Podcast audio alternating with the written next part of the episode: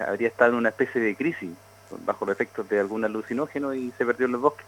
Por ende, por ende la, la OE siguen un grupo especializado de bomberos, carabineros y personal de una unidad de rescate que existe acá en nosotros. Él vivía solo en San Juan de la Costa.